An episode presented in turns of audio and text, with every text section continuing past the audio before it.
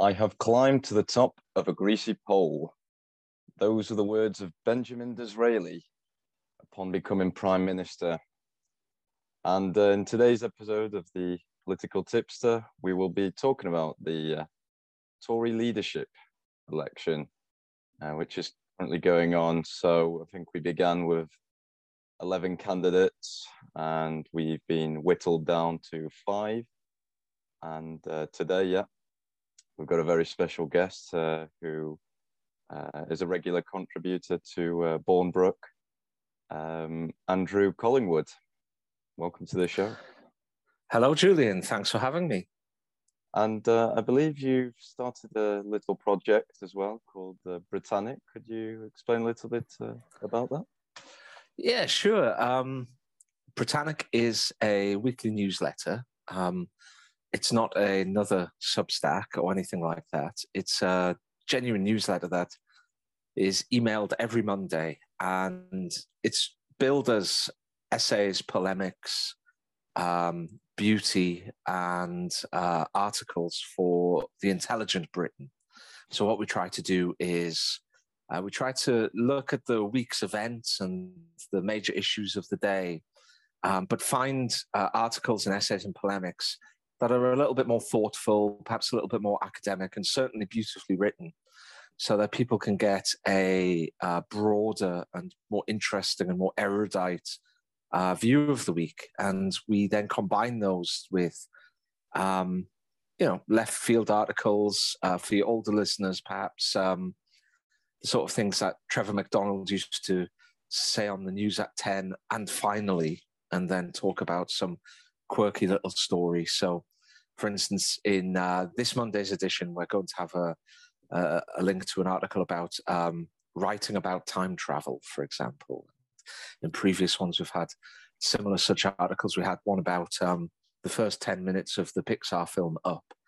Um, but yeah, those are, are, kind of coupled with, you know, fairly serious and well written, quite often long form articles and essays um, of the week uh, about, about, the issues of the week. And uh, we also have some photographs of, um, you know, the beauty of Britain, its landscape, its architecture, its nature, its wildlife, uh, which I call uh, a little bit of chicken soup for the patriot soul.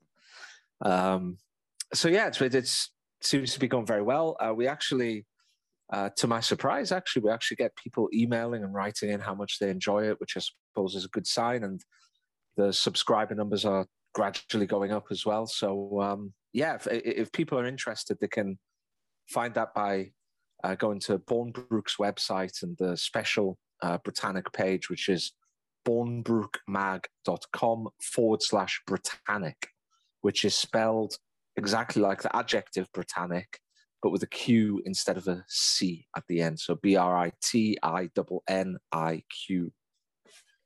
Well, I've certainly been uh, enjoying them and uh, very much looking forward to uh, the latest drop tomorrow. Um, but today we're going to talk about the Tory leadership contest. So, uh, uh, Collingwood, what, what have you made of it so far? It's been pretty dispiriting stuff, to be frank. Um, it it's one of those leadership elections or, or one of those moments in politics where you suddenly realize what a dire state Britain is in. You suddenly realize that the political class has really been doomed by Britain's declining education system over decades, has been doomed by the centralized control that parties have now in selecting candidates, which I think started with Peter Mandelson and Labour, where they really realized that the party needed a unified um, a unified message to get over the kind of um, some of the hang-ups the British population had about the Labour Party coming out of the 70s and 80s. Um, and then David Cameron copied with his A list mm. um, and really trying to control candidates. I think that real combination between uh, you, you, know a kind of poor education system and that kind of centralized control, which favors candidates who simply toe the general party line has really doomed us to a pretty dire and depressing and dispiriting crop of potential prime ministers. Um, I think it's been, uh, as I say, for any kind of British patriot, it's pretty dispiriting to watch. Well, I think uh, I recall uh, when I think it was Peter Hitchens on uh, Question Time when everyone used to ask him, uh, "Why have you never put your name forward as an MP?"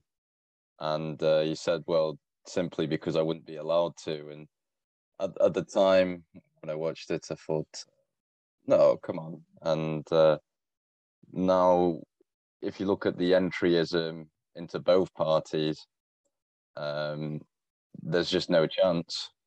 Um, I remember actually when I was a young Labourite back in my days, and uh, I tried to stand the party in the local elections, and uh, when they found out that I had uh, voted for Brexit, it was like they were laughing me out the door. There was no way I was uh, ever allowed uh, to stand for them, and I think for the Conservatives, uh, it's pretty similar.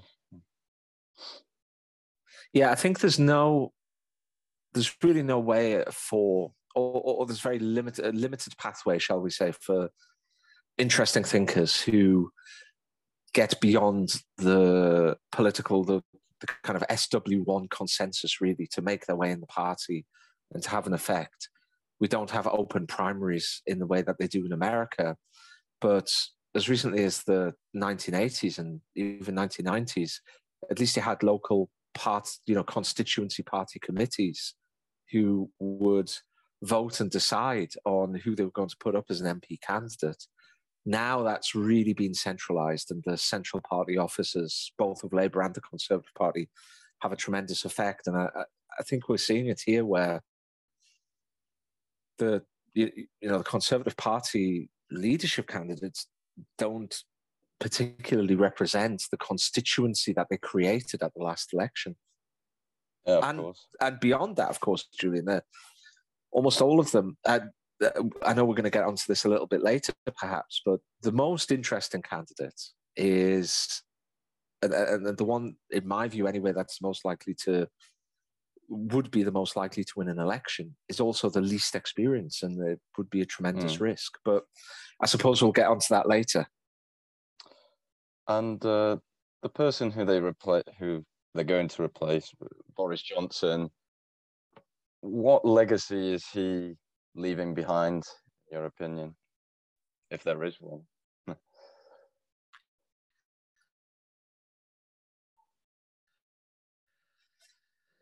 yeah, uh, there's not much of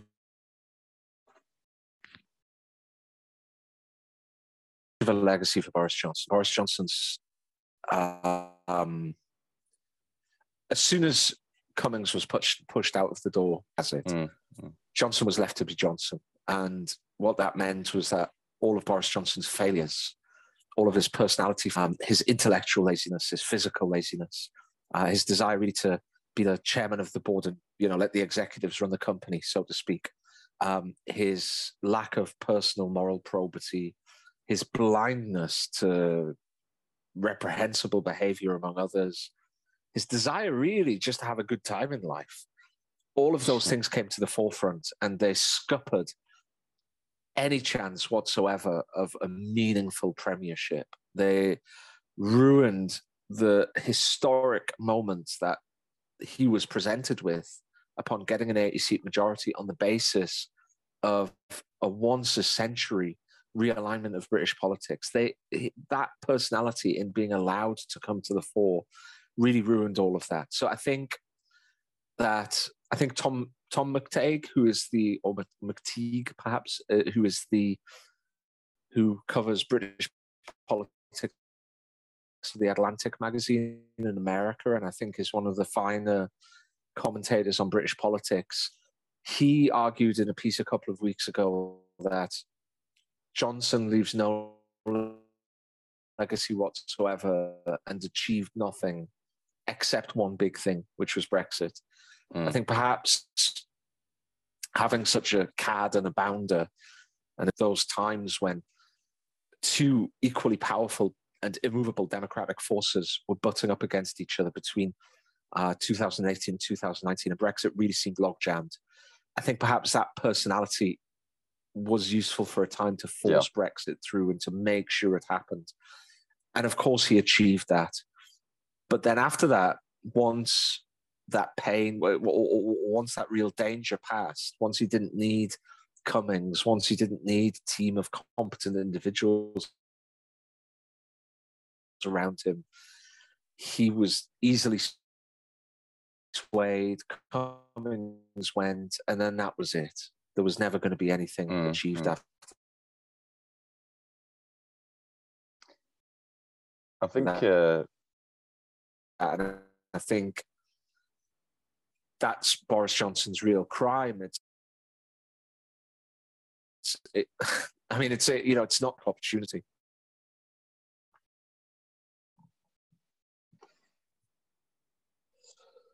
Yeah, what what I thought could have been quite interesting about uh, Johnson was his educational background. So, um, back in the sort of 19th century Tory liberal uh, um, era, uh, most of our prime ministers studied classics, and uh, in more recent times it's been PPE. But Johnson was a a classics man, and um, it's funny towards the end of his tenure, he reminded me a little bit of. Uh, well, he, he saw himself as a bit of a Caesar, I think, like uh, a sort of the popular, um, authoritarian leader who is sort of betrayed by the the politicians in the end. And I think he, he really had this attitude throughout his his, his reign. Yeah, I don't, I, I don't think that's wrong. Actually, I, I think there's a certain, certainly his resignation speech, there was a certain um, sense of victimhood about that, wasn't it? Like he'd been stabbed even by Brutus. Um, Them's be the breaks. Yeah, them's be the break exactly. Um, and again, uh, I mean, it's not that Johnson isn't an intelligent man. He's he's clearly highly intelligent. Mm. Um, I mean, I, have seen a clip of him uh, quoting not just a, a phrase or a sentence, but an entire stanza from the Iliad in the original ancient Greek. Yeah. Right. I, I mean, he's he's a smart guy, but I think uh, Lord uh, Lord Jonathan Sumption, the, the the, the former Supreme Court judge, um, suggested that he's clearly intelligent. He's just intellectually feckless, uh, and uh, I think that was an issue. So you came up with a, an interesting idea now that uh, the conservatives are now essentially split into three factions. What are those, and is there any feeling of wanting to continue the Johnsonian uh, way? Yeah, I last week I wrote a wrote an essay for the uh, for Bournebrook magazine um, on the leadership election, and I basically argued that it's the most momentous leadership election probably since 1975 when Thatcher won the leadership from Edward Heath. Um, and the reason for that is that the Conservative Party is usually split between two factions. Like all British parties, because of the first past the post system, are coalitions that are formed before the election. Mm-hmm. Whereas in Europe, where they have proportional representation, you have coalitions formed after the election. And the Conservative coalition has usually been between two sides. So, you know, in the 1970s, you had the kind of Manchester Liberal side, which was um, encapsulated by Margaret Thatcher and Keith Joseph. But then you had the more economic centrist side, which was Heath's wing of the party. Um, and then in the 1990s, you had um, basically two factions which were Thatcherites who were Eurosceptic, um, but they were still in favour of staying within the EU. They just wanted to reform it from within. And then you also had the Thatcherites who were very pro EU and wanted further in, uh, integration, wanted to lead from within. Um, and more recently, you've had the um, you know you've had the Cameron wing of the party, which is socially very liberal, uh, essentially Blairite, uh, but wants a slightly smaller state. Mm-hmm. And the libertarian wing of the party, which wants to take Thatcher's economic reforms much farther. Uh, and they're very kind of classical liberal, very kind of Whiggish in their outlook. And I think you've still got those two factions within the Conservative Party, but now there's a third faction, which I kind of termed the you know the red wallers, the those who favour the red wall, which is it basically that coalition was drawn from a kind of ta- a, a, a, town and shire coalition, and the town side of that sh- uh, coalition, they were patriotic like the like the shires, but you know they weren't so keen on economic the economic side of Thatcherism. Mm-hmm. You know that you know they want a kind of a, a, state that provides good quality public services that can provide good quality public transport and infrastructure, because of course they rely on these things and they've had uh, decades during which these things have been left, that have been neglected and have been left to go to rack and ruin. And on the social side of things, they're much more conservative. So they want very tough criminal justice. They want crime and especially what's unfairly called petty crime, you know, things like, you know, graffiti and littering and burglary and muggings and things like that, mm. taken very seriously. Um, they're against the the legalization of marijuana. They're in favor of much lower immigration. Um, they're in favor of more traditional uh, values. They're instinctively socially conservative. So, you know, you have that combination. And I think a few of the newer members of the party, people like Miriam Cates, uh, who are so um, giving a Conservative Party fringe, uh, as member of a fringe um, uh, panel for UnHerd magazine. Uh, oh, she clearly Peter Hitchens. Uh, no, it wasn't. It was oh yeah, it was Peter Hitchens, Ed West, Matthew Goodwin, and yeah, yeah. Miriam Cates. Yeah, she clearly understands that new constituency, which is kind of you know they're not in favor of further trimming the size of the state, but they are in favor of patriotism and social conservatism and lower migration, tough on crime. Um, so you have this kind of nascent, probably quite incoherent uh, faction within the party, and it adds a third wing. And I also think it's the part of the party that is the remaining part of the party that's genuinely electable. I mm. don't think I don't think there's an election winning constituency among libertarians. I don't think there's an election winning constituency among Blairites in blue. The Conservative Party will never be forgiven on the Islington dinner party circuit for Brexit. They're not going to win those back with talk of net zero and and uh, uh, and and taking Labour's side on the trans rights debate. Right? They're just not going to win these people back. I, you know, there are very few genuine libertarians in the country. Uh, you know, you might get the the old retired colonel uh, in Berkshire who you know spends his day complaining at the golf club that you know taxes are too high and you know benefits are too high, but that's about it. Um, the Red Wall constituency can win. There's definitely a coalition there for any political party that wants to grab it.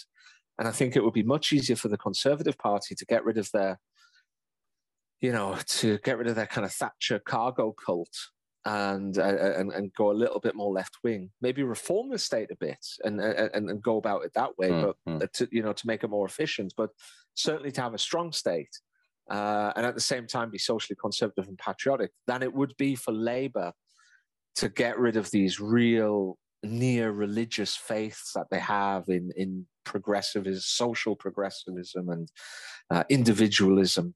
Um, however, to answer your question, I see very few. I see very little sign of that in any of the remaining six candidates. Yeah, yeah. I mean, they're all pretty much Kemi Badenoch might be the exception. There are hints there that she is, and, and, and perhaps she actually is, but can't say it because of the the election she's oh, currently yeah. trying to win. Um, but certainly, you know, Mordaunt and Tugendhat are both the Cameron wing of the party. They're social liberal. They're, they're basically Blairites who want a slightly smaller state than mm-hmm. Labour. Um, and then you have Liz Truss and um, uh, you have Liz Truss, Rishi Sunak, and uh, Pen and who's the other one whose name I forget now? Um, is it just Badenoch or was it Liz Truss? Liz Truss, Rishi, Rishi Badenoch, uh, Mordaunt, and Tugendhat. Right. So there's just the five, five, right? Yeah. Yeah. So yeah, it, it seems that they're all divided between this line of, of, of kind of Thatcherites and Cameroons, if you like. Um, and I don't see much representation for that red wall of seat, which that really could win a landslide if if somebody went out and, and, and reinvented the Conservative Party as that party. It, it, it, forget about an 80 seat majority. It could win a 200 seat mm, majority. Mm-hmm. I mean, it could win the biggest majority for a century. And and as you've mentioned, all the well, I think the majority of the candidates that have put themselves forward, uh, they seem to all be presenting themselves as the, the next Margaret Thatcher. Um, so we, we've had the pandemic, we've, we've got the cost of living crisis, uh, we have the war in Ukraine, which is making that worse. What sort of conservative political figure should we be um, should these candidates be be looking up to if it if it's not Thatcher, in your opinion? Well, I'm sure many people have will have read this already, but Aris Roussinos um, in for unherd.com wrote an absolutely brilliant uh, cri de coeur demand, basically imploring the Conservative Party to see some sense and to realize that what they need isn't Margaret Thatcher, it's Harold Macmillan. Harold Macmillan, after the war, understood that for, conserva- for conservatism, not the Conservative Party, but conservatism with a small c, to flourish in Britain, people needed homes, people mm. needed jobs, people needed stability, so they could form the family units that were that are basically the building blocks of conservatism. And he set about building millions of houses across Britain to replace those that had been destroyed in the Second World War and the Blitz, uh, but also to clear out some of the slums that were still remaining in Britain, as well to provide good quality homes. He, he had the state roll up its sleeves, grab a shovel, and start building. Um, and he was unafraid to use the power of the state to do that. And I think that that's what the, I mean, getting back to what we were talking about with Boris Johnson, if if after the pandemic had, had finished, I, I understood that that consumed a lot of time. But if he, the British state needs a huge amount of reform, and a lot of it is incredibly complicated, takes big brains to see each individual part, but probably an even bigger brain to see how they all fit together and work off each other. It would need real rock ribs and uh, and serious political nous to push some of the reforms that are needed through. However, even if he hadn't bothered with that, even if he'd done three simple things, he would be fine now, and he would probably be the most popular prime minister that we've had since Thatcher in the days after the Falklands War. And the three things are this: if he had come down hard on crime, tackled knife crime, antisocial behavior. I mean, antisocial behavior is really just like you know brazen thuggishness, right, among young people mainly. So if he'd tackled that, if he'd empowered the police to really get to grips with that, if he had dealt with migration, i.e., shut the south coast and, and, and made sure that that wasn't a free for all, and if he'd even just started building or presented a credible plan where he's going to start rebuilding infrastructure, rebuilding houses to deal with yeah. the housing crisis we've got, I mean, those aren't really complicated things. They just need a, a will to go and do. it. It's like, mm. okay, we're going to build more houses, and that's the end of it.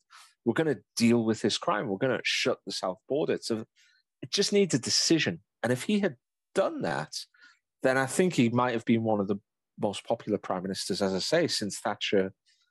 You know, after the Falklands War, um, but he didn't. Now, uh, now I think if a, if one of these candidates can do that, one of these candidates can kind of grasp that now, while at the same time thinking about some of the much bigger problems that Britain faces, like it's, you know, the productivity issue that we have in the mm. economy mm. with very low productivity, which is a complex issue to solve. Uh, like our kind of grand strategy and where we sit in the world, which is a really complicated thing to solve, then I think that that is um, that is the sort of thing that would work and is the sort of prime minister that we need. Uh, ideally, we would have somebody to solve the big problems as well, but on a very basic level, it's somebody who would be willing to use the power of the state to solve some of the very obvious problems that we've got with the country. It doesn't seem that uh, many of the candidates are following that line there because uh, every sort of debate surrounding this leadership contest just seems to be about taxes and lowering taxes. Uh, I haven't actually seen, apart from Tom Tugendhat yesterday, who said we need to build more houses. Didn't exactly say how though, but uh, that that's pretty much the first time I've heard any of the candidates talking about homes. And I think as well, what what concerns me is, for example, even uh, Kemi Badenoch's pitch. Uh, she she doesn't mention the family once. I don't think. Uh, she she talks about you know we have to rekindle our sort of love for free markets and so it, it doesn't seem that any of the candidates are, are really following that that line that you've suggested. Well, no, and I think half of the problem is that the Conservative Party has just become a, a, a kind of a, in the same way that the Labour Party has become completely um, beholden or, or, or, has come to completely worship, almost as a religion, um, critical race theory and the whole um, gamut of progressive individualist ideas that surround that. So the Conservative Party has come to completely worship Margaret Thatcher. And as with many religions, once they start mature, to, uh, to mature, they become an almost um, an unthinking prejudice rather than something that's thought and considered. I mean, we have to remember that Thatcher didn't just lower taxes. She probably before that started to reform the economy uh, in theory to make it more efficient and more productive. And that brought in increased tax revenues and allowed her to lower taxes, right? Mm. But now, rather like as a you know a Christian might, instead of thinking that, instead of understanding that, you know, to be a Christian means in you know embodying kind of Jesus Christ in the way that He lived His life in your life, uh, and and have just decided that it means going to church once a week. So the Conservative Party have decided that you know Margaret Thatcher is the only way or, or hmm. Thatcherism mm. is the only way that we can do these things. And that simply involves cutting taxes, right? I mean, it's ridiculous. I, I mean, Britain, Britain is in no state at the moment to cut taxes. If they had wanted to do that during the Osborne years, when the markets had set interest rates very low, I mean, the British government could borrow money for over 10 years uh, at less than 1%. Okay that was the time to run big deficits. The market, the, like the bond market, was almost telling the British government to borrow more money. Okay. Now interest rates are going up because inflation is going up. Yeah. Uh, money is becoming more scarce. So the idea that you can just slash taxes, which would increase the deficit and ultimately probably have quite a limited effect on economic growth and productivity, uh, and somehow that represents good policy, that represents the solution to our problems, is it's if it wasn't so frightening, it would be laughable. uh, but but you but you are right. There's uh, you know because of that, all of the candidates have to all of the candidates have to kind of skew their pitch in that direction.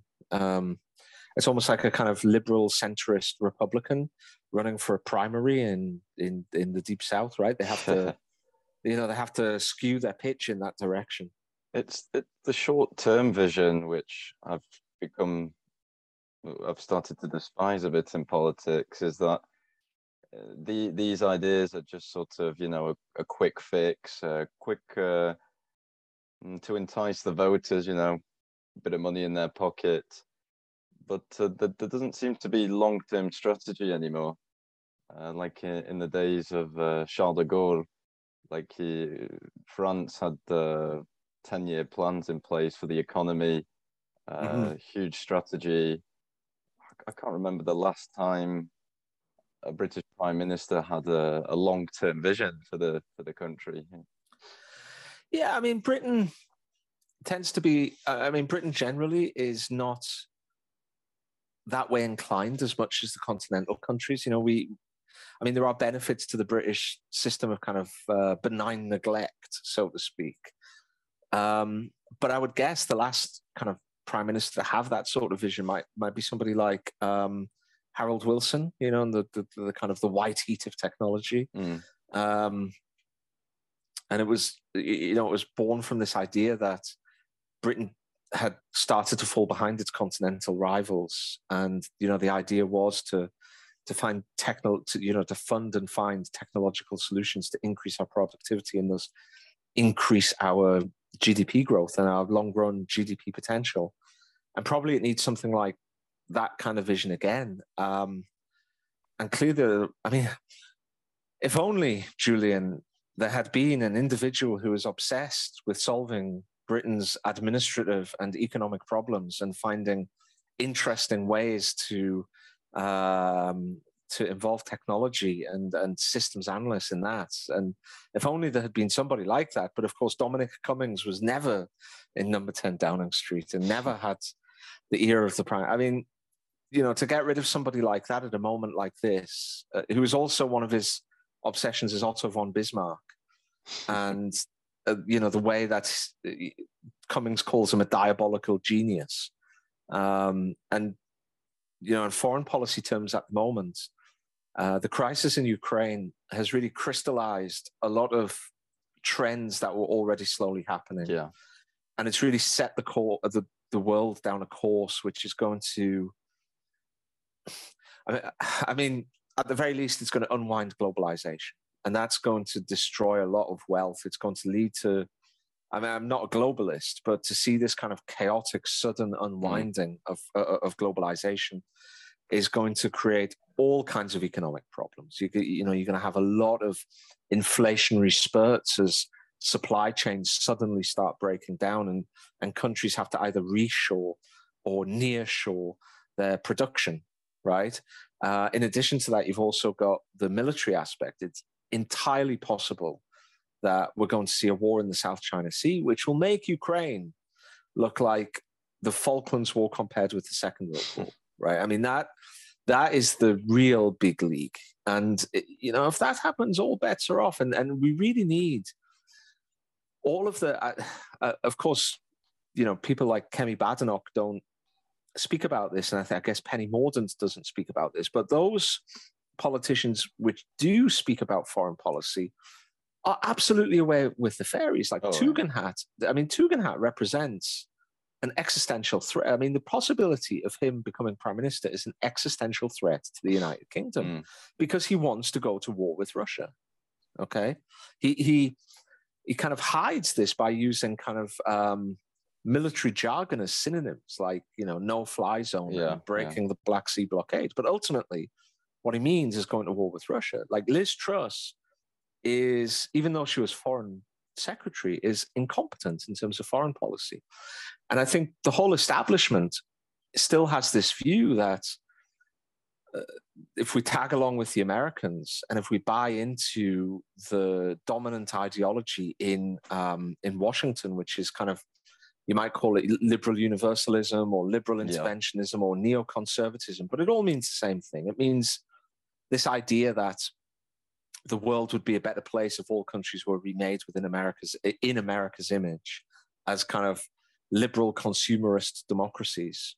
And if we all just traded lots with each other, and if we all just drew down our borders for capital, the you know the flow of capital and goods and services and people, then the world would be a much safer place. Well, that world is disappearing before our yeah. eyes, and the United Kingdom had better start thinking about where it sits in this because it can no longer hide behind the skirts of the deepest and most powerful economic bloc in the world in the EU. Um, the United States is rapidly drawing dividing lines between who it considers its friends and its enemies. So, you know, I mean, are we going to be non aligned like India? Are we going to just get into every single war that the Americans want us to?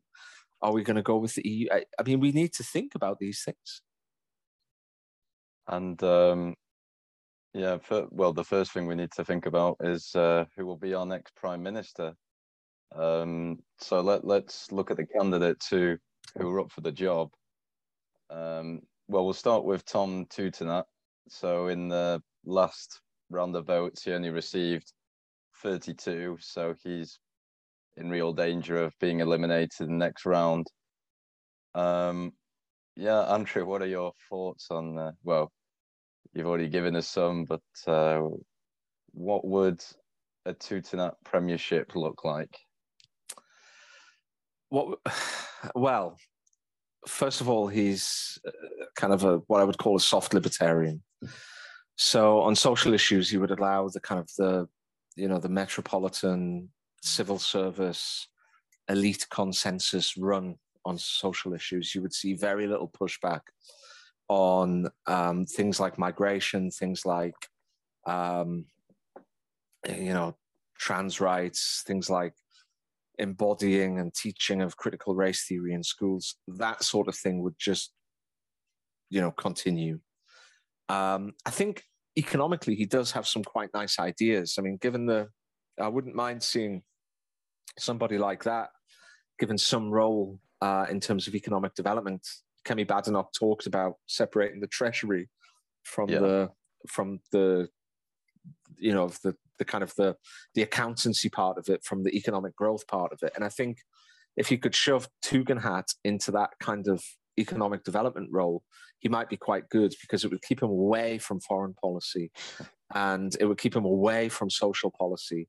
And some of the ideas that he had in his um, in his kind of commencement speech, if you like, when he opened his campaign, like setting up institutes of technology around the country and improving vocational education seemed to me quite good. Uh, and I also think he wouldn't be too averse to having a pretty decent sized state and looking to solve some of the economic issues we have and provide decent public services. But certainly on the on the social side of things, which I think a lot of your listeners perhaps care about, and the Bournebrook magazine guys care about, and any social conservative would care about, you would be a disaster. You would essentially cement in place. Uh,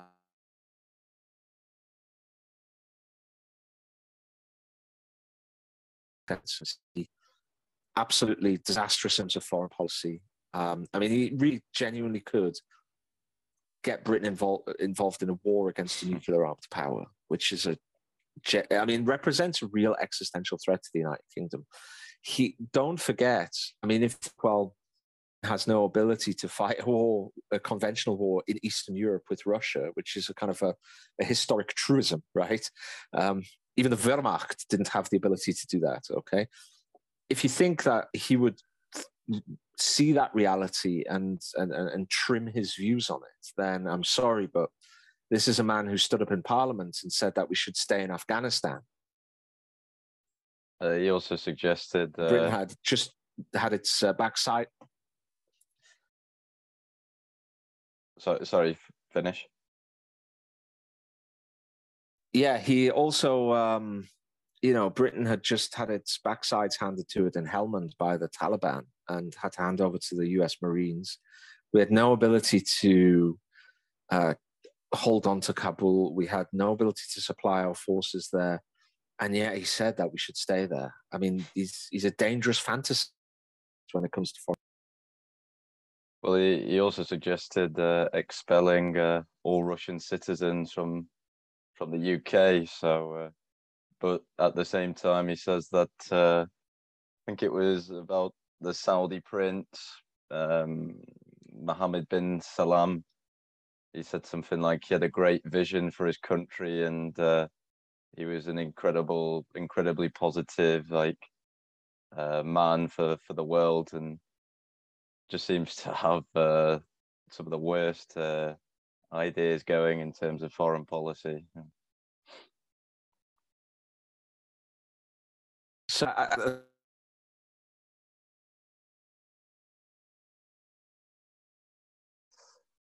and uh, Tom Tugendhat as well, he uh, voted for Remain and I was just wondering, well, although he did vote for Theresa May's deal as well, do you think we've passed the Brexit division lines now? Um, yeah, I mean, yes, I do. Um, I think whoever takes over, certainly the Conservative Party, uh, would accept that Brexit is a done thing. And I think even whoever takes over of the late, I mean, Keir Starmer has said that Brexit's a done thing as well.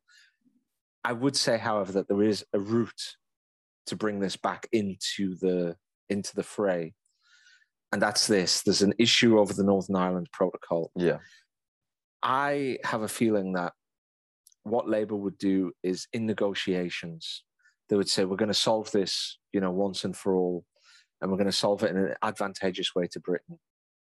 They would go and negotiate with the EU, and the EU would offer them something that allowed, uh, uh, you know, would seem like a good deal, or, or Labour would present as a good deal. But in fact, what it would do is it would bring the whole of Britain back into the customs union and, and single market, if not by law, like de facto. Mm, mm. And then once we'd done that, then they would start. Then the kind of the the the the, the Remoaners, the people who simply can't accept Brexit, then they would start arguing. Well, we have to have a say. You know, we're having all of these laws and regulations passed, but we have to have a say. And by doing that, they might be able to kind of worm worm the whole country yeah. back into the European Union. So, and I think that that would that is especially possible if we have this continuing rolling crisis which we're having, which I mean, the cost of living crisis is going to get much worse. So I think that somebody like Tugendhat might might follow that kind of of route. He might. I mean, I don't. I don't think that he cares much about. I don't think any conservative, in inverted commas, uh, MP cares much about Northern Ireland. I think a lot of them would like to be shot of it. To be honest. Oh yeah. So, um, you know, which again is, is, is so indicative of poor thinking strategically. But so I think that Tugendhat might possibly fall into that kind of line where he would be open to being manipulated by the EU, um, whereas somebody like Starmer would help the manipulation. And I think as well, if if we read back the Johnson deal, there are quite a lot of issues which were just kicked down the road. Uh, for example, we, we still have the fishing transition period. So, uh, what's going to happen after that?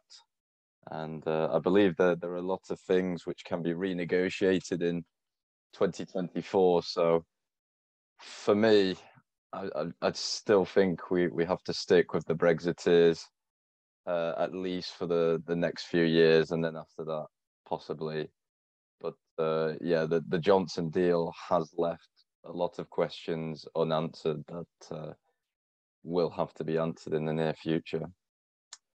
Um, so let's look at the next candidate, who is arguably the the most interesting, is uh, Kemi Badenoch. So she received 49 votes in the last um, the last round. It was up nine votes, but she's not in the best position. Uh, I think she was relying on uh, Suella Braverman's endorsement, but uh, that went to Liz Truss instead.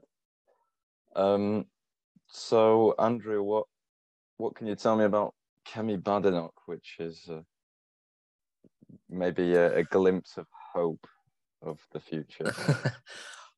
Well, the first thing you uh, uh, you said about her being the most interesting candidate, I think that's hundred percent true. She she is a migrant, a first generation migrant herself. She she was born in the United Kingdom, but uh, grew up mostly in Nigeria. Um, she came here and worked in McDonald's, cleaning toilets and flipping burgers to pay herself through uh, university. Interestingly, she has a STEM degree yeah. in, uh, I think, IT engineering, something like yeah. that first which since Thatcher.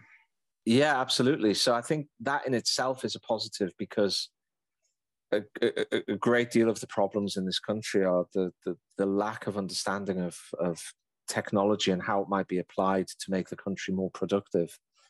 Um, so I think all of those things are good. I also think that a lot of the problems in the country are systems problems. It's you know, it, it, needs somebody who can look at the the actual system and how it interacts to solve a lot of these issues. I know that you know systems engineering was some or systems management was something that Dominic Cummings was really fascinated mm. by. So I think that that's the sort of thing that she could bring to the table. In addition to that, she's been quite sensible on tax cuts. She, you know, she has said that she's an instinctive tax cutter.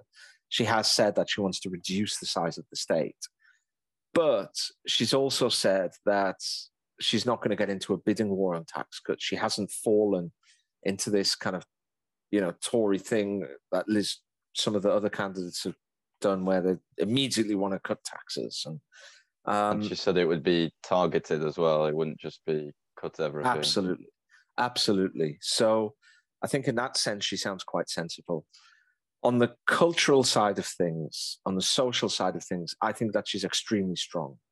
Mm. She is the only conservative, senior conservative MP I've seen who actually understands the cultural war issues and actually has the clarity of thought to be able to articulate those issues.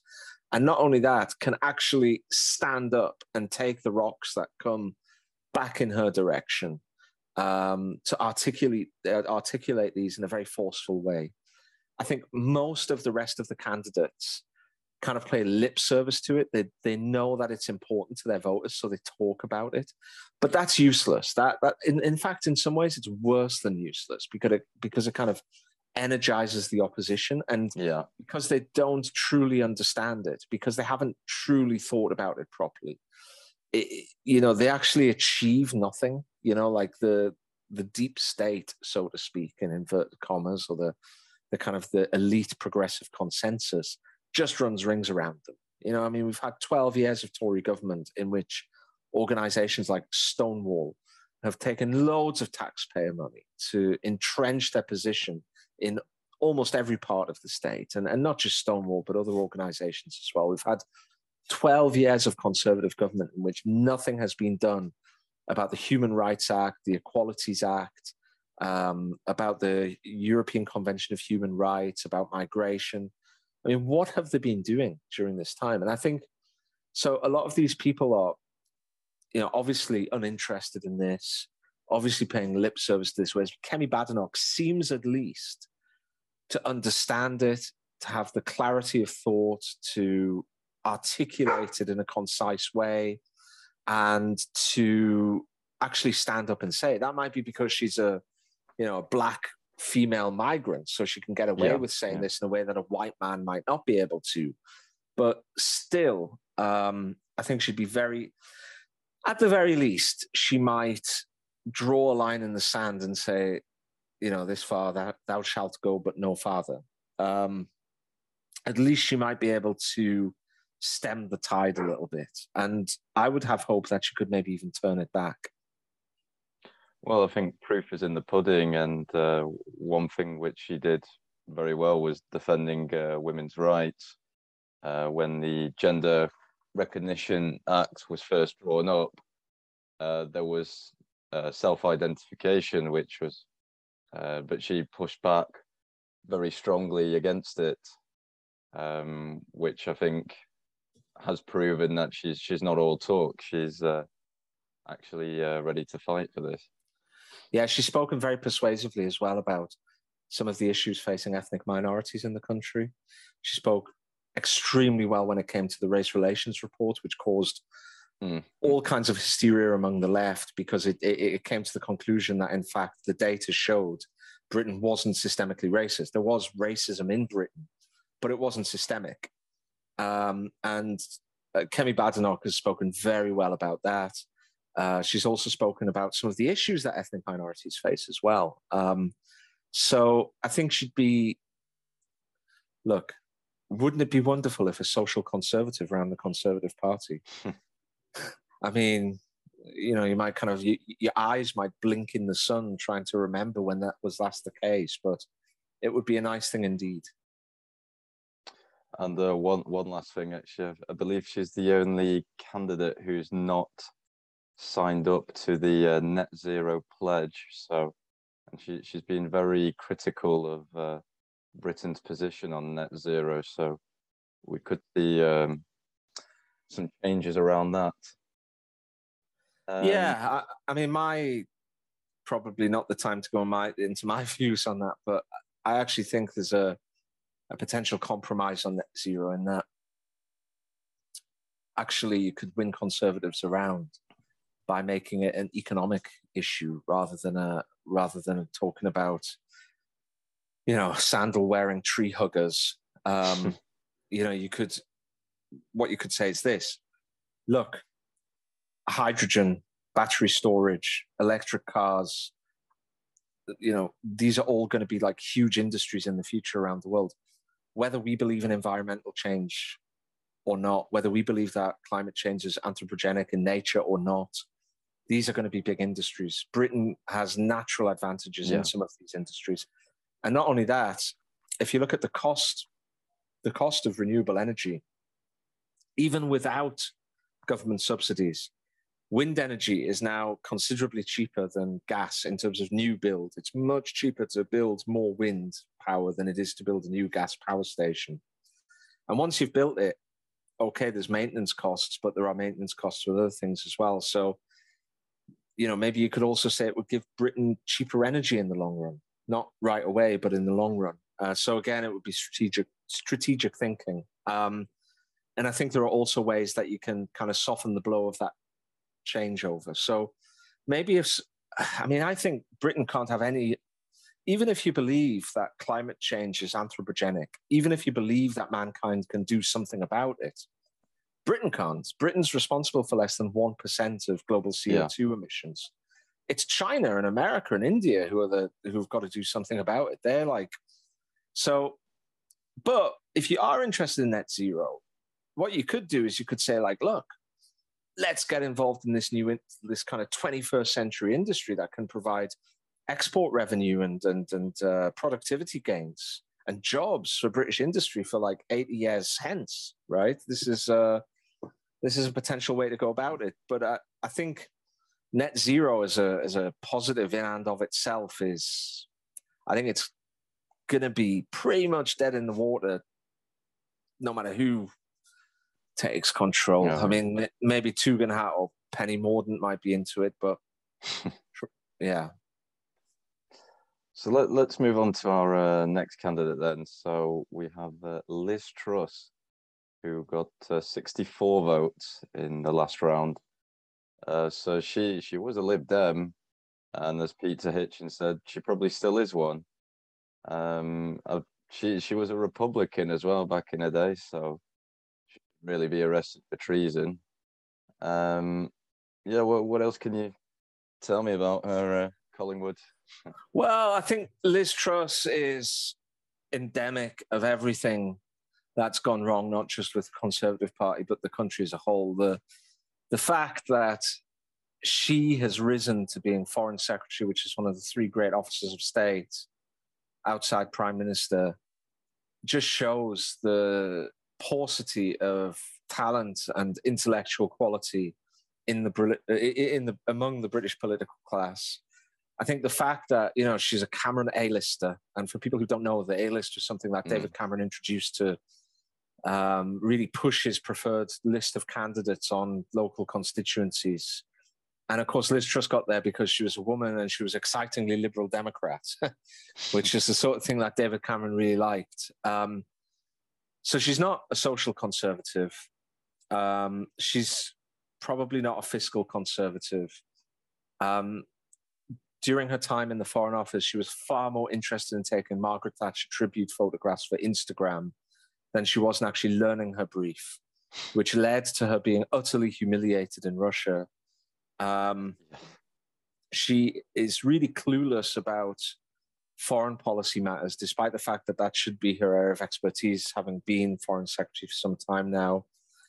She rose to she rose to prominence when she was in charge. She was put in charge of doing trade deals which really involved her kind of going around the world again, taking kind of Instagram photographs and basically rolling over EU trade deals um, and handing away the British family silver in exchange for very little because as part of the kind of Thatcher cargo cult that dominates the Conservative Party, uh, free trade is also one of their shibboleths.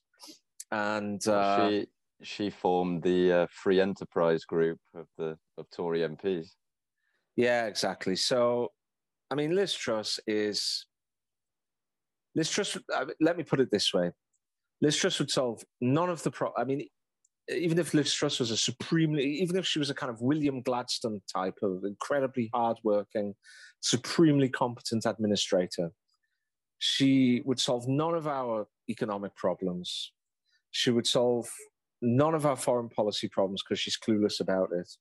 She has the wrong ideas on trade because even if you're a pro free trader, those days are gone. The whole world is dividing between, Yeah.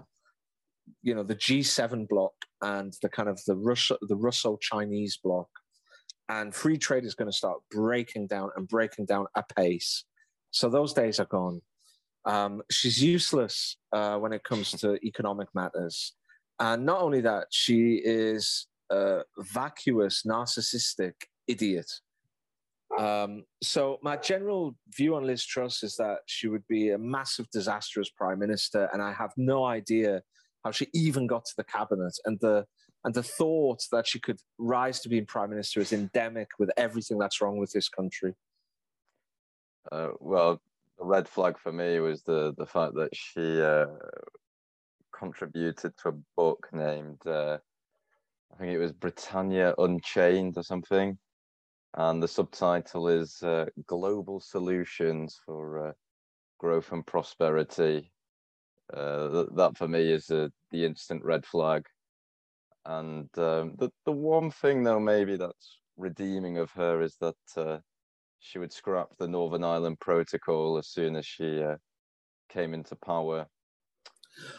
Would she though, Julien? Because I think that she says she'll scrap the Northern Ireland Protocol because she thinks that it'll help her gain votes now among the Tory leadership. Mm, When it comes to actually sitting down with some uh, dull but extremely competent uh, technocrats from the EU who will be sent to negotiate with her, and once he starts dropping the boom with threats on trade and all of that kind of thing, will she just do what Johnson did and like wimp out and, and, and back down?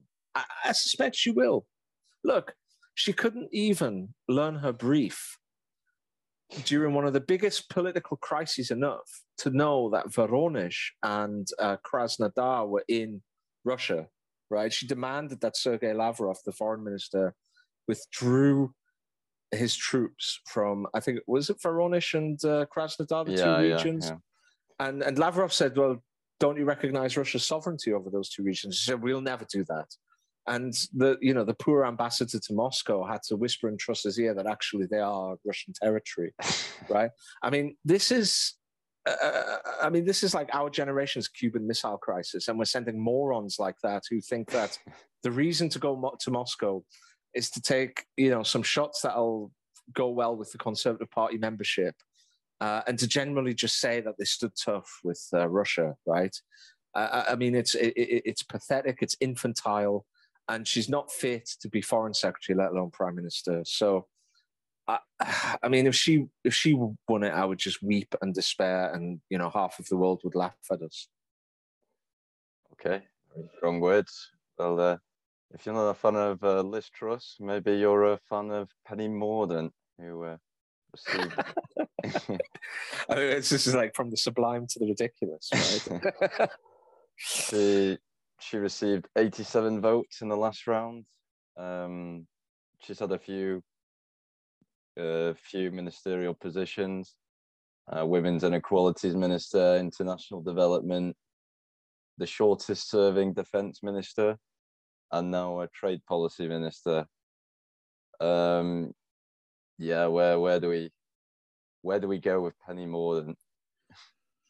well, Britain would go down the toilets with Penny Mordaunt, wouldn't it? I mean, um, look, uh, I mean, if you read, I, I haven't had the pleasure of reading Penny Mordaunt's book, but I did read that um, um, one of the columnists UnHerd, I think Will Young, maybe, um, he wrote about the book, how it, it's just awful. It's so, uh, I mean, it's essentially the conservative version of Keir Starmer's soapy little essay that he wrote uh, a while back, his little 14,000 words thing. And I, I mean, I, I read that and I, I literally stopped after the first sentence because I, I counted that it had six unnecessary words and, and, and three meaningless cliches in the first sentence. so I just, uh, no, I'm not reading this. And I, I get the impression that Penny Mordaunt is very similar. I actually think Penny Mordaunt would make a fantastic leader of the Labour Party Mm, really mm. good because you know she's 100% with the labour party on social issues she's real so a genuine social liberal um, she sounds quite competent she's got good a high degree of verbal intelligence. Um, and she's patriotic, and, and, and, and that would go down well. But she's completely vacuous. And as far as I understand from her former boss within one of the local councils that she worked with, but more importantly, um, uh, the Lord David Frost, um, she is administratively incompetent, isn't she?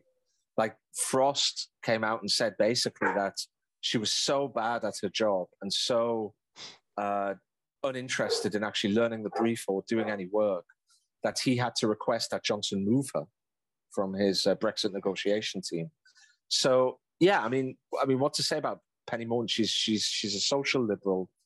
Um, she would generally favour the kind of the Cameron Osborne consensus on the economy, which was a disaster then, and it would be even worse now. Um, and she's a lazy and incompetent administrator. I wonder these was it 83 votes that she got. I wonder if these 83 people have actually heard of her, or whether they just thought the other candidates were so bad and they hadn't heard of her, she might be better. Like, why would conservative members possibly vote for somebody who is aligned with Labour on almost everything? Is beyond me. I don't know. And I think the the main issue which has been surrounding Penny Mordaunt is is the trans issue because uh, she was really pushing for self identification. She wanted to rename women uh, pregnant people, um, and now she's trying to backtrack a little bit. Um, Collingwood, what, why do you think the trans issue has become such a big issue, or it, or is it even a big issue, or is this a Westminster bubble issue? Well, no, I think it's a genuinely big issue around the country, but it's uh, it's it's just the latest avatar of um, of the genuine uh, uh, of the general progressive liberal takeover of the country. That kind of since the late 1960s, it's gone almost unnoticed. Um, among the general population. But now we're starting to see the fruits of that. Now we're starting to see the effect of the long liberal march through the institutions. People are starting to wake up to it and they don't like what it means and they don't like the effect it has. Now the trans issue is is the kind of the is the point of the uh, the point of the spear at the moment for that group of individuals. It's the latest kind of revolution, the latest boundary that they're pushing back on. So I think it is a big issue. And of course, Penny Mordaunt is 100% behind the uh, social progressives on that. But it, that might be the, the thing that the other candidates are using to hit her over the head with in this uh, leadership mm. election. But it's not just that. She's kind of pro immigration, she's very socially liberal. She uses the language of progressives. Um, it, it's not just the, uh, the kind of the LGBTQ plus kind of stuff that she's very much in favor of. It's all the other stuff as well, the kind of, you know, the third and fourth wave feminism stuff, uh, the general social uh, liberalism, high levels of migration, the idea of multiculturalism. She's for it all. I mean, she should really be the leader of the Labour Party. I don't understand how she's managed to garner so many votes. And I don't understand why she finishes so high in polling of the members either. Surely they're social conservatives, you would have thought. I mean, it would be like Labour voting for Margaret Thatcher. I mean, they just wouldn't do it.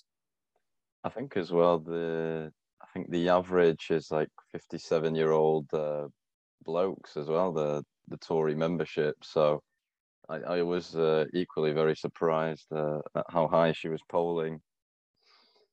Um, but let's move on to the final candidate, uh, Mr. Rishi Sunak, who received 101 votes in the last round. So it's uh, yeah, it's looking very likely that he'll be in the final two. Um, so he was our chancellor for a couple of years. Uh, if I'm honest, I, I hadn't heard too much about him until he became uh, chancellor. It was quite a surprise when he replaced uh, Sajid Javid. Um, Collingwood, what, what, what are your thoughts on uh, Rishi Sunak? I, I mean, I guess of it, okay, so the first thing to say is that he's clearly more competent and thoughtful and serious than either Liz Truss or Penny Mordaunt. Um, Tugendhat, of course, has no experience in a ministerial role, and Kemi Badenoch has got experience, but in more junior roles. She, you know, she's never sat in a cabinet meeting. Um, Sunak is clearly a serious and thoughtful person. He's clearly extremely bright. He is organized and uh, assiduous in the work that he does, I would say. However, I do not think he is electable in a general election. I think he would have a seriously hard time winning a general election as leader of the Conservative Party. The reason I say that is twofold. First of all, is personal background, and secondly, the sort of policies that he would one would imagine that he would undertake. So, first, what about his personal background exactly? Well, his personal background is that you know obviously a lot of MPs are quite rich, but Rishi Sunak is really rich. I mean, Rishi Sunak is like filthy rich. He is on the Sunday Times rich list. He's so rich. I mean, I think his he, he and his wife combined are, are, are worth like not far shy of a billion dollars, a billion pounds, right? Um, do the cons- I mean, do the Conservative Party really want to go into an election on the back of a cost of living crisis, which is seeing a lot of people pay as much as 25 or 30% of their incomes on energy alone, and where it's not just the working class who are suffering, but we're really starting to see now the middle class are starting to suffer. Do, do they really want to go into that election with, you know, a guy who is like on the Sunday Times rich list leading them? And I know that's maybe not fair. It's not kind of his fault that he's rich, and but you know, the, and it's not just that though. His wife was a non-dom. His wife was taking advantage of non-domiciled status. Yeah. Uh, in order to avoid paying tax. I mean, not avoid, but uh, maximize, perhaps is the way to put it, her, uh, her taxation. Um, he was also, and I believe I'm, I'm right in saying that they both also have offshore trusts as well. I might yeah, be wrong yeah. with that, but they, they both have offshore trusts. These sort of things are likely to be seen by the British public as just unfair. They're, they're, they're likely I, to be. I, I just don't understand how the whole point of getting rid of Johnson was to try and clean the party's image again. It, it was someone with a lot of scandals, lots of baggage, someone who broke the law, and then they go and choose the the only other member who's also broken the law and has all of this baggage as well. It, it just it's bewildering. Well, yeah, it's not just that. It's like for non-dom status, you have to say that it's your intention not to remain settled in the United Kingdom. And not only that, but Rishi Sunak, I believe, also had a green card, didn't he? Like a yeah, US yeah. green card. And Whilst to get that, Chancellor. yeah, and to get that, you have to tell the US authorities that you plan to settle forever in the United States. So these kind of personal questions, I mean, it's just an open goal for the Labour Party, isn't it? They will batter him with this every single day. How can he possibly put taxes up for the ordinary people when he's got all kinds of tax maximal, uh, you know, improvement schemes to minimize his tax bill. People well, will simply see that as unfair. Starmer was was already hammering him about it in the last PMQs before uh, he's even got to the position. So, well, exactly. It's it's a, just an open goal for Labour, um, and not only that, but he clearly represents, as far as I can see, the kind of uh, the continuation of George Osborne, doesn't he? Um, mm. He he grown up conversation. He said we need a grown up conversation. Well, yeah, the grown up conversation always ends up with kind of reduced public services and higher taxes, doesn't it? So, um, I, I, I can't see how that's going to be popular. Um, and finally, for all his kind of seriousness and his admirable uh, intellect and admirable uh, work ethic, he's not exactly the most charismatic person in the world, is he? I mean, can you imagine how dull an election between Keir Starmer and Rishi Sunak would be? I mean, the debates aren't going to. I, mean, the debates should go with like the Open University programming on BBC Two rather than prime time on BBC One. It's um, it's really. I, I just don't see how he could. I mean, I don't see how anybody really from the Thatcherite wing could win an election, but he, for all his qualities, would be in a difficult place. I would have thought electorally. Do you think uh, Britain is ready for its first uh, um, first Indian British Indian uh, Prime Minister? Yeah, don't see why not. I don't like.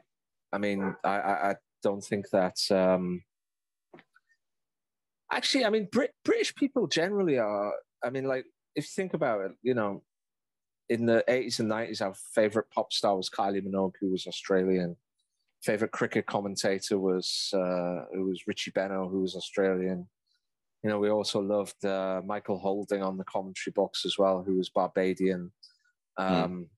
We, you know, Britain has always been quite open to, um, you know, different cultures and, and different ideas and quite high profile positions.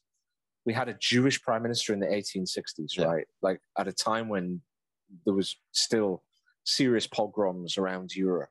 Um, and long before the uh, Holocaust. So I, I do not see a problem with a British Indian.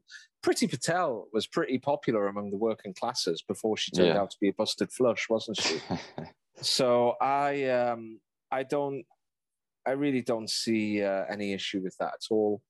The big issue I see with Rishi Sunak is the same issue that I mean, can you imagine how bad Rishi Sunak would go down in Scotland. You know, like if they thought, if Nicola Sturgeon made hay from the Johnson's old Etonian image, what are they going to make with Rishi Sunak's Davos man, global plutocrat image, right? the, this is, uh, it's just an open goal for all the Conservatives' opponents. Yeah. Okay, then, so let's have some predictions then. How do you see the rest of the uh, contest unfolding? I think at this stage it's quite difficult to tell because um, we've gone back to Tory leadership elections, which are, have that kind of beautiful purity of uh, backstabbing and Machiavellian hmm. scheming. It's quite enjoyable to watch, and a lot of the candidates have got so much baggage with them that they are really taking it in the throat there are stilettos being sunk between ribs all over the place. So um, I think it's difficult to tell. Um, what's quite interesting about it is I don't know whether this is because I live in a kind of social media bubble like everybody else does these days, but certainly I've got the impression that a lot of the more serious conservative political commentators um, have gone for Kemi Badenoch yeah. as their preferred yeah. candidate. So I noticed that Robert Tombs, the historian and um, Brexit mover and shaker, um, Rod Liddle, uh, the kind of hilarious gadfly, ha- ha- hated by the left. He went for her. Uh, Patrick O'Flynn suggested that she was the best candidate. And there have been quite a few others as well, like quite serious people um, who have endorsed her, but and, and, and see her as the kind of unity's candidate for the right. But obviously, it looks like the ERG are starting to whip people to vote for Liz Truss, despite the fact she's a Remainer. Um, so I, I actually suspect that whoever emerges from Liz Truss or Kemi Badenoch as the the right wing candidate will go on and win it. Oh, really? I think that yeah, I think that Liz Truss would have a harder a harder run. I mean, at the moment, Rishi Sunak is just sitting back, but I think he has real problems among the Conservative Party membership. Um, I don't think. oh, excuse me. Um, I don't think that they they tend not to like the person who wielded the knife, right? Like Heseltine, mm-hmm. Heseltine mm. didn't get it um, after Thatcher, and um, you know he was never allowed close again. Um, so I think that he might struggle with the membership. I also think intrinsically they might understand that he's not that electable for all his qualities. Um, ultimately, I know Penny Mordaunt seems to be fabulously popular among the membership, but goodness me, one would hope that once they started to understand who she is and what she stands for, that she would start to fall backwards. Um, I don't think that Tugendhat is going to get past the next round. He didn't. Uh, he doesn't seem to have done enough to uh, achieve even- that. He even lost some votes in the last round.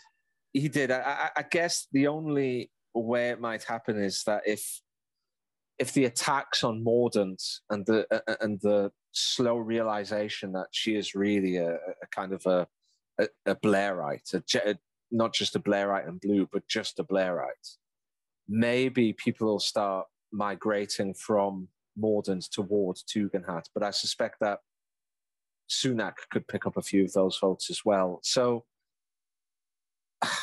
I suspect it might be Liz Truss for all I've been saying. You know, I mean, a liberal Democrat, Republican, Republican. Uh, who's utterly incompetent might end up being.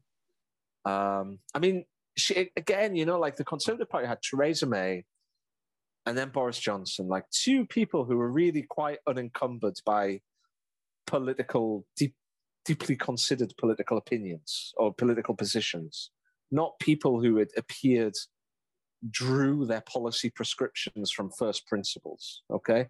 And here we go again. Liz Truss goes from liberal Democrat Republican to, you know, Thatcher tribute band. And it just seems to me that it's all kind of manufactured and calculated based on the, you know, what will get her farthest in her career. Okay. What does she really stand for, Julien? Does anyone really know? I don't think so. well, the, someone I uh, follow quite uh, on on Twitter is uh, hashtag back Boris. Uh, he'll be delighted. He's uh, been pushing for Liz for leader for, for quite a while now. But uh, yeah, for me, who could make it through? Um, yeah, because just looking at the numbers, it Liz Truss probably has more uh, reserves than uh, than the others uh, because probably once uh, Badenoch is is knocked out, which I think will happen, uh, she'll have well with Braverman's as well. It, it's close to about 80, 90 votes uh, in reserve, so I think she'll just pip Mordaunt to the to the final two spots. That would Um, seem the most likely outcome to me as well. I, can, can I ask you a question though? What is Kemi Badenoch? What are Kemi Badenoch's odds at the moment? Do you know? Because I know she was about forty or fifty to one last week, but I don't know if that's gone out at all. Uh, let's have a look. So I normally use uh. And uh, so next Conservative leader. So we have Rishi Sunak's the current favourite at 2.5. Mordaunt is 3.2. Truss is 5.3 and Badenoch is 9. And Tugendhat at 110.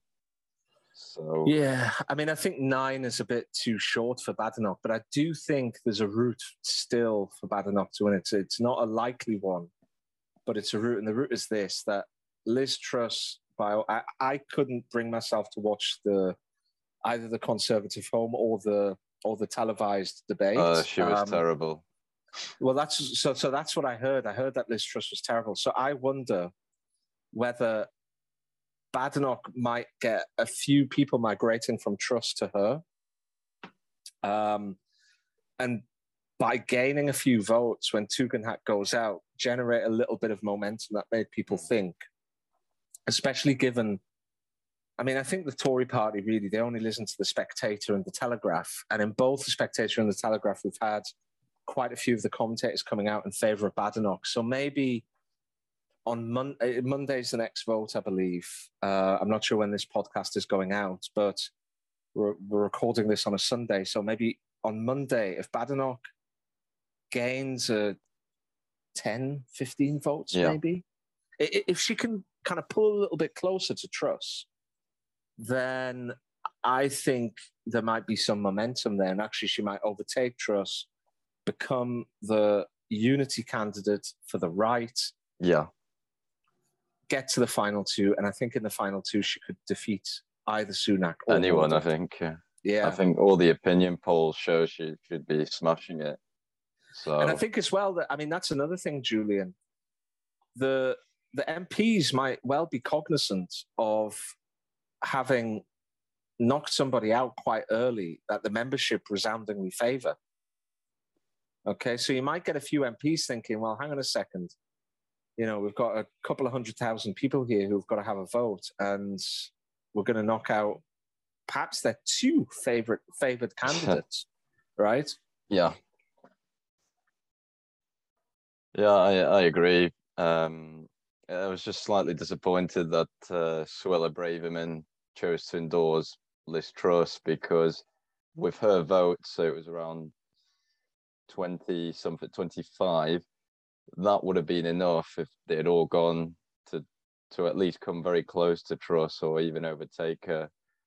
Um, and that would have given Badenoch real uh, momentum going into the the further stages of the of the contest so I think that Truss is handing out jobs. Um, I think Badenoch made the point that when somebody asked her about why Braverman didn't endorse her, Badenoch says, "Well, I'm not handing out jobs.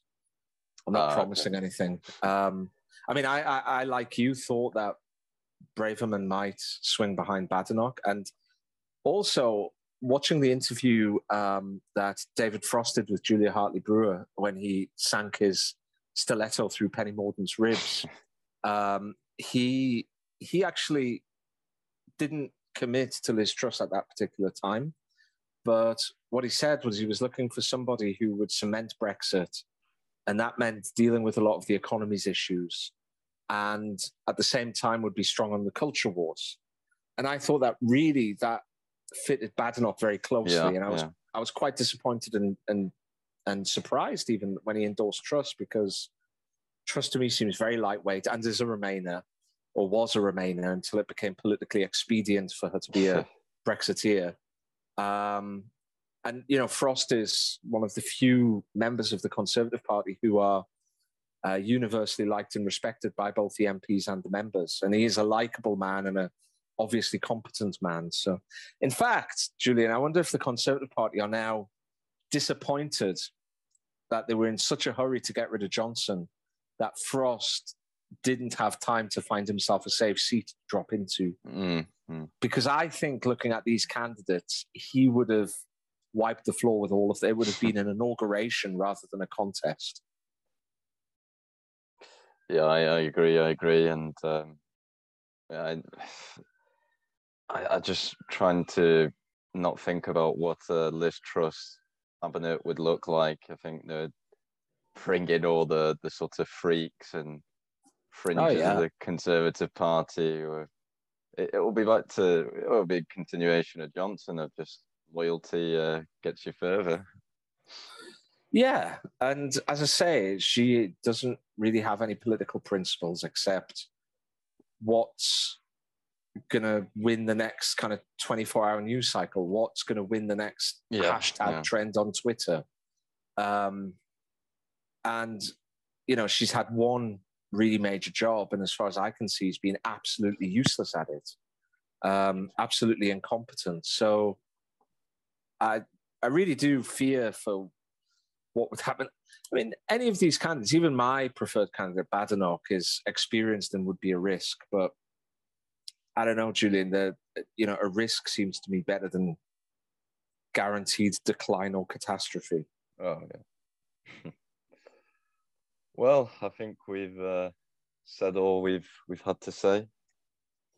Um, so I believe, yeah, we're recording this on Sunday. Tomorrow is the next round of votes, uh, and then I think each day there is a vote, and someone is eliminated until the final two, and then the vote is opened up to the member, the Conservative Party membership, and we'll have our new Prime Minister on the 5th of September. So, uh, Collingwood, it was an absolute pleasure to have you on the show. Uh, thanks once again for, for coming on.